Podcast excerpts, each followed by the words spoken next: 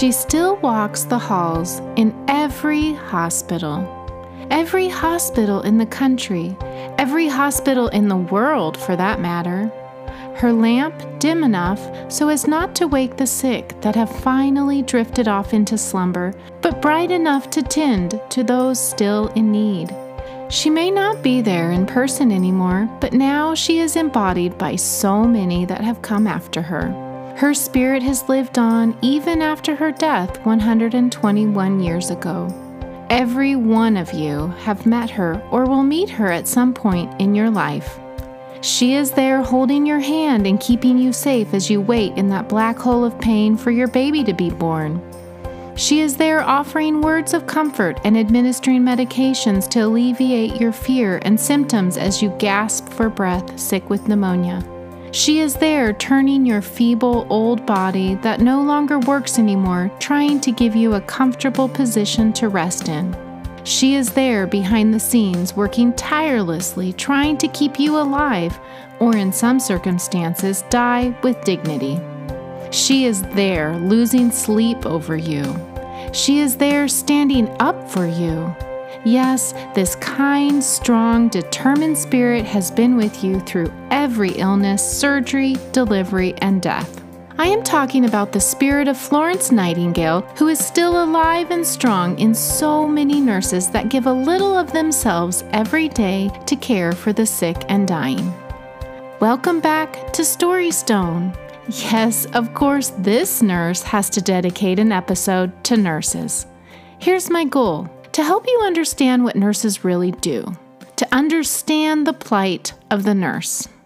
Even growing up with a nurse in my house, I still didn't get it. I never understood the responsibility that was placed on the nurse. When I came home from college one day and told my mom I was going to become a nurse, she begged me not to do it. I was appalled. Why wouldn't I want to be a nurse? I had wanted to help people. I was really good at taking care of people. I had already worked for a summer in my Uncle Mark's office. The community college I was going to offered a two year program that would only cost, wait for it, $4,000, and that included books. And it had a 98% passing rate for the nursing boards. I just needed one year of prerequisites. My plan was in place, and no matter what my mother said, I would not be swayed. My grandpa was a doctor and my grandma was a nurse. Three of their four boys became physicians, two of which married nurses, and then my dad, the baby, became a radiology tech, and my mom became, you guessed it, a nurse. so I grew up listening to stories around the supper table that sounded kind of like the show Real Life in the ER. My dad took a lot of call to make extra money, and on the weekends or evenings, my sister and I would finagle him into letting us go into a call with him. It was a blast. Nursing had to be the same, right? my dad worked in a small community hospital, the hospital where I was born in, so everyone there knew us.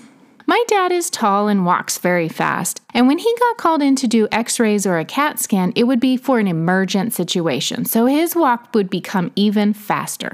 My sister and I made it a game. We'd walk as fast as we could down those long hospital corridors next to Dad. We'd say, Walk, walk, run, run. We giggled as we hustled our little butts to keep up with him, and we'd say quietly to ourselves, Walk, walk, run, run, walk, walk, run, run, to keep pace with him. That meant two normal, quick walking steps, then two fast run steps to keep up with his long legged gait. If he had an x ray to take, he'd drop us off at the radiology department, go get the patient, and snap the x rays. Now, this was when they still had actual x ray films developed in an actual darkroom. I know it's exciting, right? So we'd be sitting there in the chairs in the little waiting area of the radiology department, just itching for him to finish the x ray since the best part was coming the developing. Yeah, we got to develop the x ray films. My dad would take the patient back upstairs or to the ER while my sister and I would head into the darkroom. The smell of chemicals would assault us, and we'd stumble with our hands out to find our bearings as our eyes adjusted to the dim red lights. Working in near dark, we'd pull the big, flat, heavy x ray cassette from the cabinet in the wall and run it through the machine the way Dad had shown us. Then wait impatiently, dancing from foot to foot for the films to feed into the bin. Then two proud little girls would come walking from the darkroom with the films in hand, proudly handing them over to be sheathed in their big manila folders and taken to the doctor. Every once in a while, Dad would be waiting there with his hand in the x ray cassette cupboard, so when we were on the other side in the darkroom, his hand would grab our little one and he'd yell, Rah! We'd scream and giggle. On other occasions, when he was called in, it would be a CAT scan. This obviously was well before HIPAA rules came into play. We'd sit and watch Dad scan the patient. Sometimes they'd be very dramatic, intoxicated ones that had gotten into car accidents or fallen, or sometimes they would be ventilated on breathing machines. Oh, those were the exciting ones. We loved the disobedient drunk ones the best. Dad would take a big strip of wide tape and then tell them very sweetly, Now, you aren't holding still, are you? This is going to go around your head to remind you to lay still. It will be just for a few minutes. Then, zip, the big tape would go around the forehead and hold them tightly to the table. Buzz through that CT at lightning speed or as fast as it went back in those days, and then he'd take the tape off before they really knew what happened. Then, yet again, to save time, Dad would go off with the patient, leaving my sister and I to make the copies of the scan he just took. So, someday, if anyone needed to review that CAT scan, it was up to us two little silly twins to make sure there was a copy on these giant wheels of what looked like cassette tape ribbons.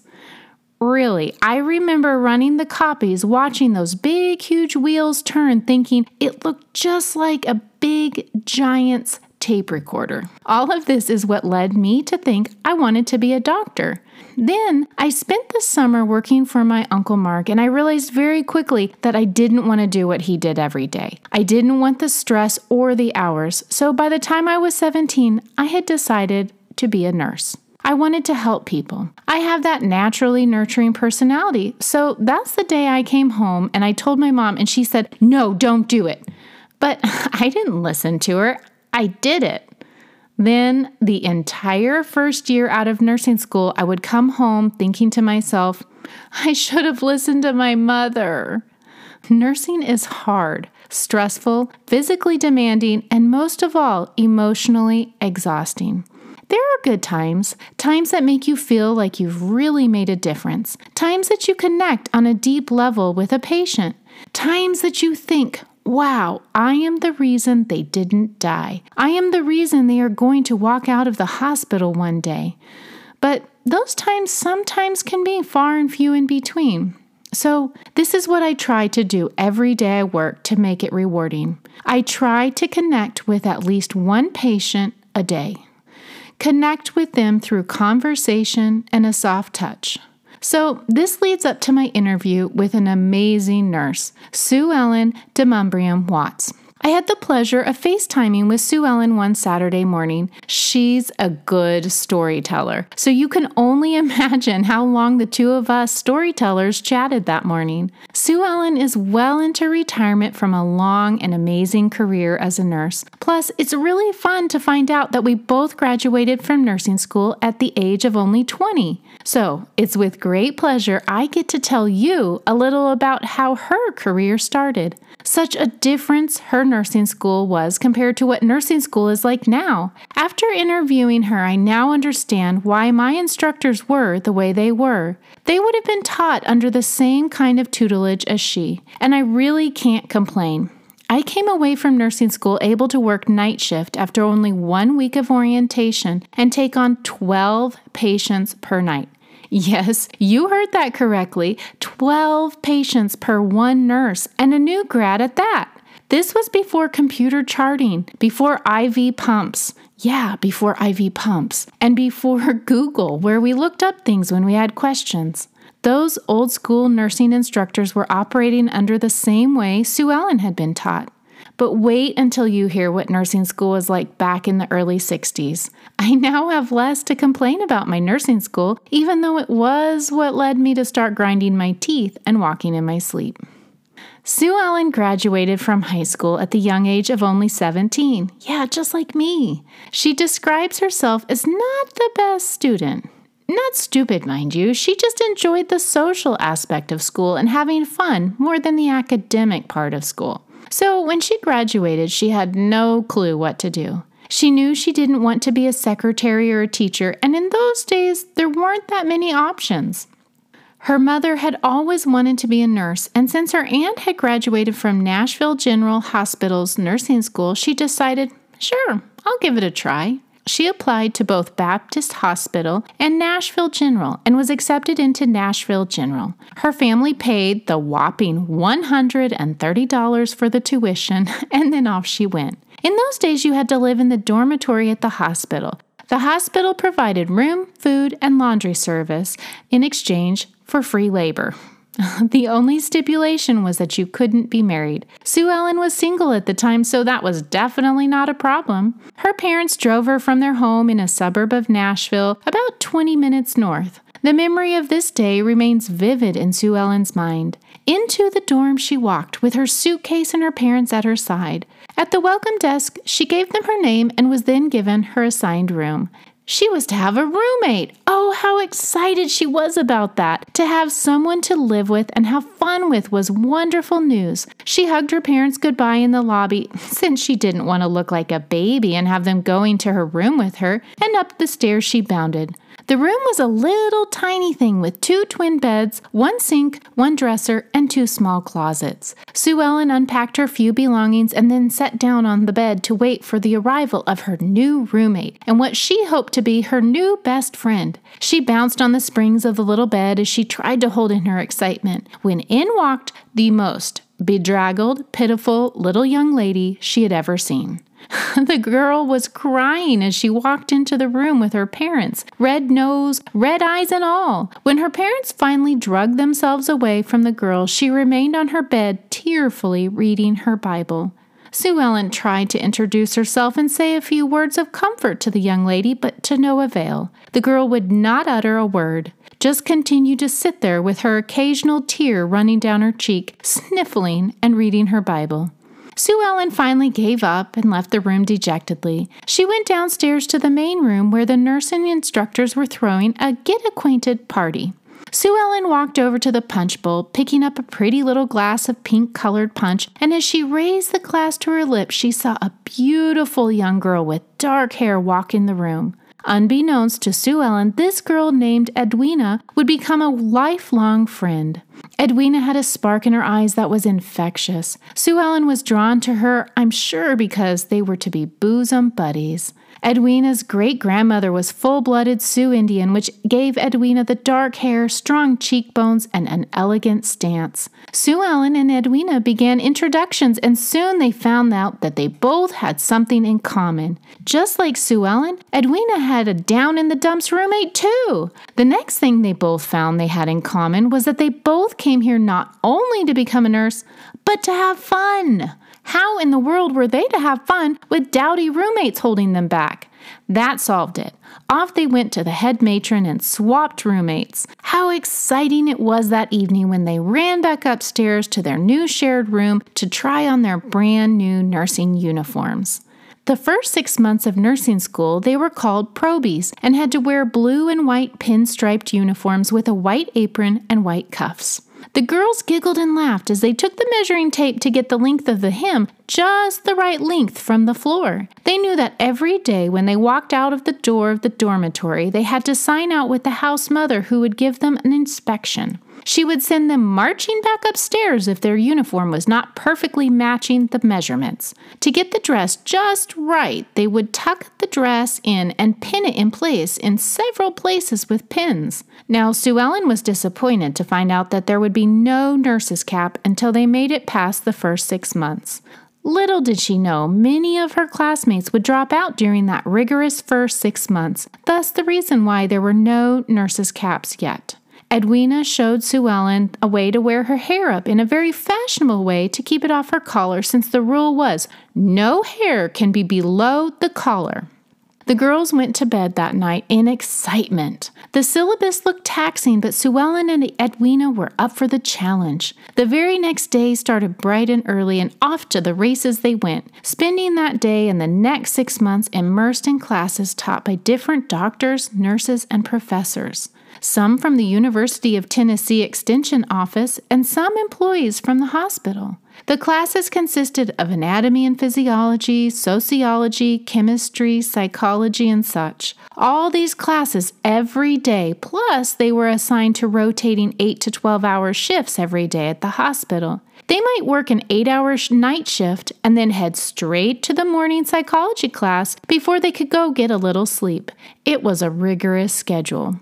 One day, their psychology teacher was lecturing on hypnotism. He called on Edwina. Edwina was a brave girl, walking nonchalantly up to the lecture stage while Sue Ellen looked on with a little trepidation. The teacher had Edwina sit on a stool and began to talk to Edwina, setting her into a trance. He then began to paint an imaginary scenario.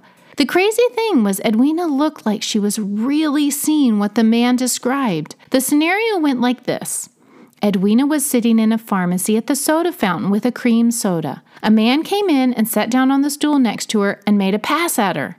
Every girl sitting in the auditorium gasped as they saw Edwina's sharp eyes look directly next to her, just like she was really looking at the imagined rude stranger, as if he was really sitting there right next to her. Then the teacher took a turn and brought the conversation to animals. Edwina started talking about her little childhood dog.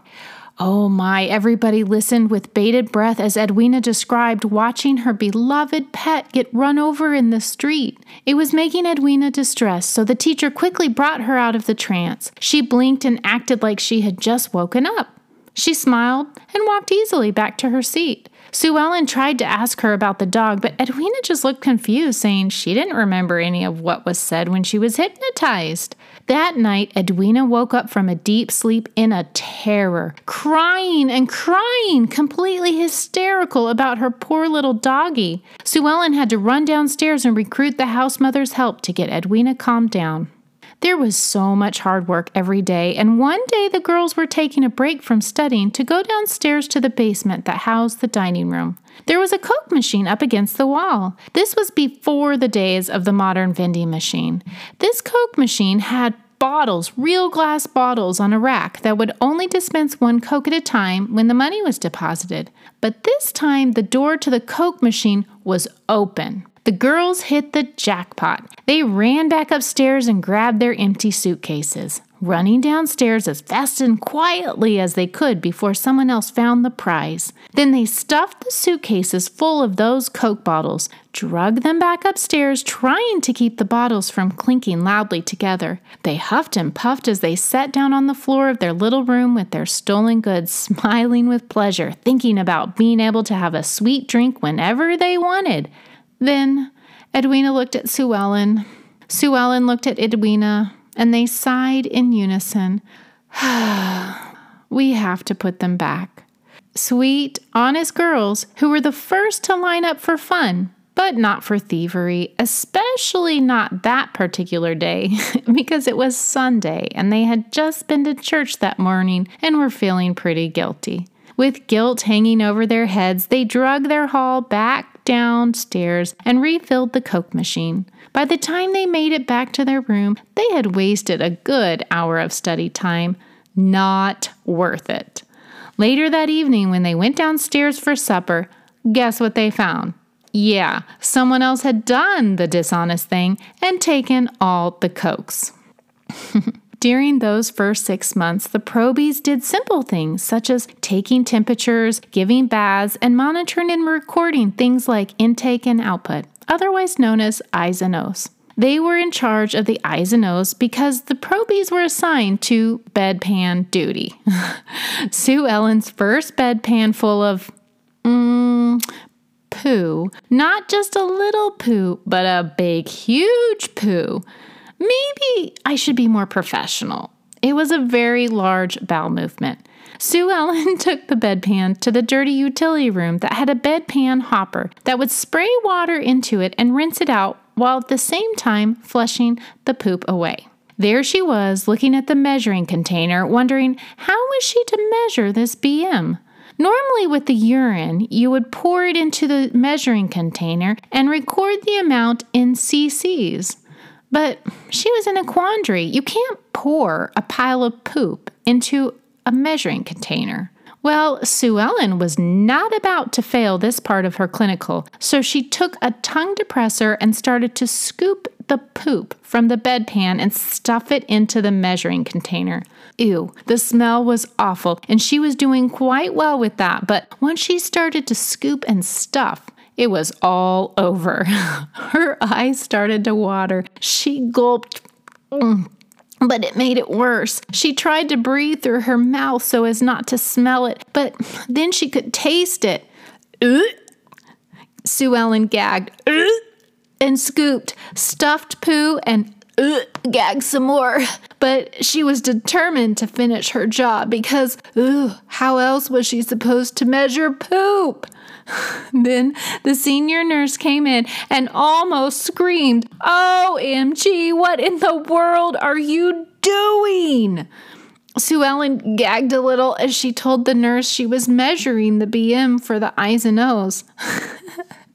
the nurse chuckled as she explained to Sue Ellen that she was to just chart that it was small, medium, or a large BM and get rid of the nastiness. Sue Ellen was mortified, but you live and learn, and Sue Ellen learned.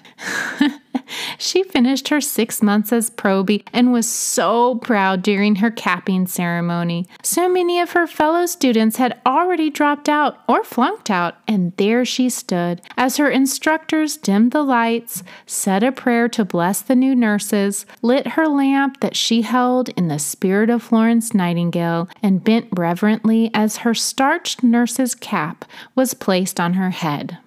The very next day, Sue Ellen pranced into that hospital sporting her new cap, feeling like she was a movie star. Just like in the movies, with her starched nurse's uniform and her little cap on her head, her little white heeled nursing shoes clicking smartly on the tiled floors. As soon as she walked onto the medical floor she was designated to for that shift, the head nurse, Ms. Freeberg, said, Sue Ellen, I need you to take the patient from Ward 3 that has died last night to the morgue. Do you think you can handle that? Sue Ellen gulped a little. She had never been to the morgue before, but you don't tell Ms. Freeberg that. You just pretend you know what you're doing and learn in the process. Sue Ellen obviously learned the same thing I did very early on. You put a pretend face on and then you fake it till you make it. Although Ms. Freeberg must have seen Sue Ellen hesitate slightly because she said with a sigh, I'll send John with you. Now, John was an orderly and apparently not the brightest of the bunch either, but he had some extra muscle that Sue Ellen needed. John brought a gurney and the two of them went through the swinging doors into the ward on the third floor. Then the struggle began, and boy, was that struggle real. The patient that died had been a very large patient, and the gurneys in those days were even smaller than they are now, and very tipsy when you get a heavy patient on them. The ward had six patient beds in them. Did those patients lay there and watch the show unfold? I mean, there weren't TVs in the ward, so I'm sure you'd get pretty bored laying in bed all day.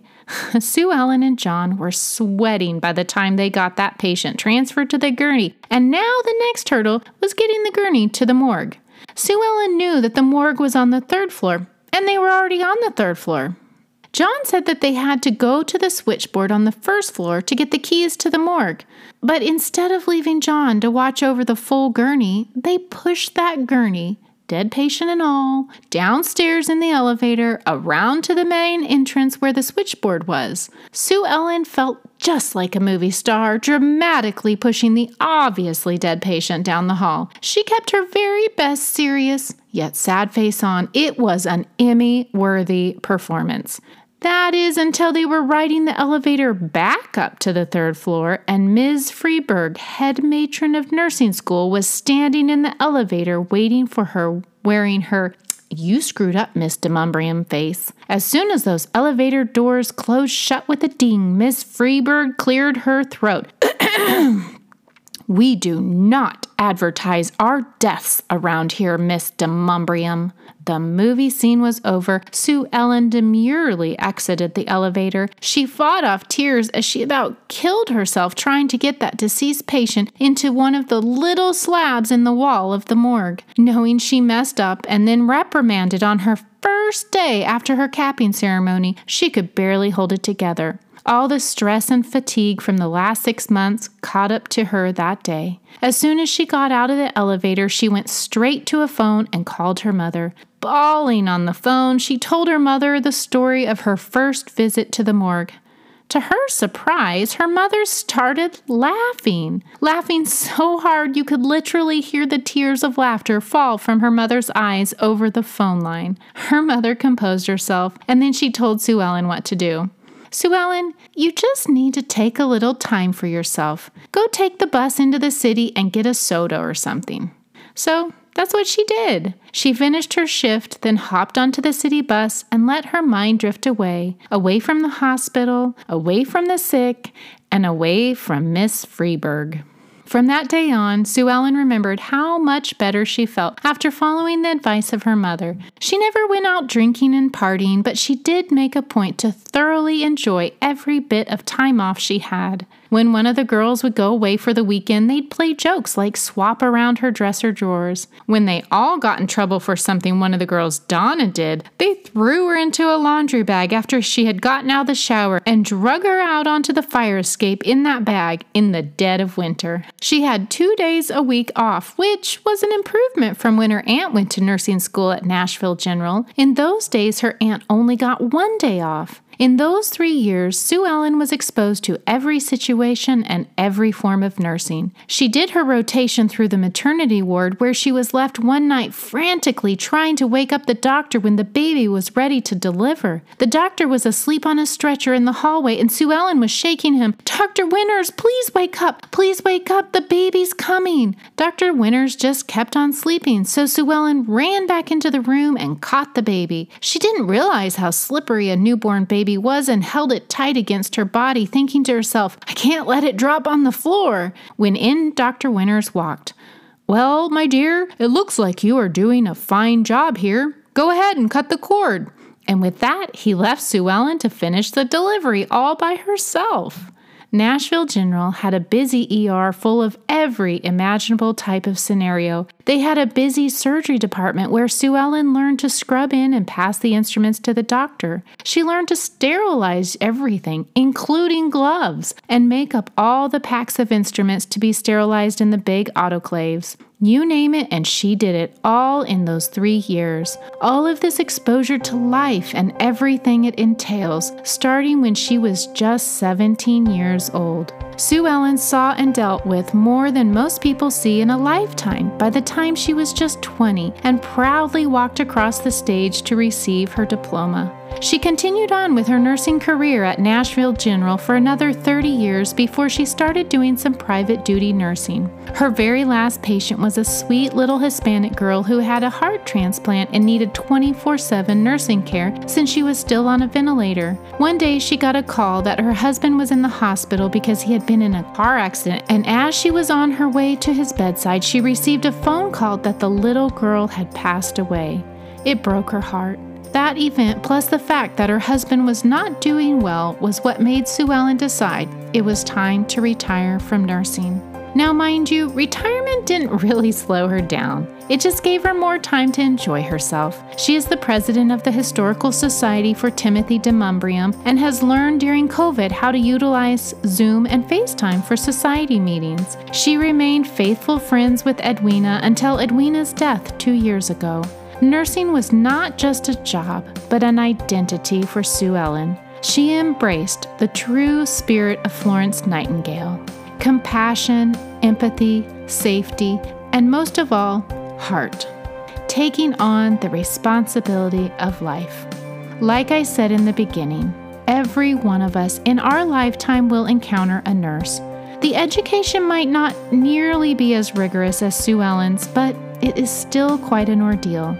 Now, mind you, I know, I know you may have an encounter with a nurse that did not embody the kind of nurse Sue Ellen was, but you still will find them. they are still out there. Remember, they are still there for you in your most vulnerable times. They are there worrying over your lab results, your test results, your vital signs, your medications. The list could go on. They are there losing sleep over you, going without lunch and breaks for you. They are there notifying the doctor about you when something just doesn't feel right, but they can't quite put their finger on it. Those wonderful Florence Nightingales that still do exist. I sure hope you've enjoyed this Storystone episode. I so enjoyed hearing of Sue Ellen's experience in nursing school since I remember listening to my grandma Hersher talk a little about hers. It sounds very similar, but I never knew too much from my grandma since she wasn't a storyteller like Sue Ellen is. Go have a visit to my website and see a picture of Sue Ellen as a nurse. I can't wait to share some more stories from her vast collection. One last thing to challenge you with. If one of you would like to write a story for Storystone, instead of me write it for you, please let me know. I'd love to have two episodes a month, but I just don't have time in my busy schedule to write, edit, and produce more than one. But I would be very happy to narrate and produce an episode you write for Storystone. Of course, I'd add my own intro and exit to it. So come on, fellow writers, message me so we can collaborate. Until next time, dear listeners.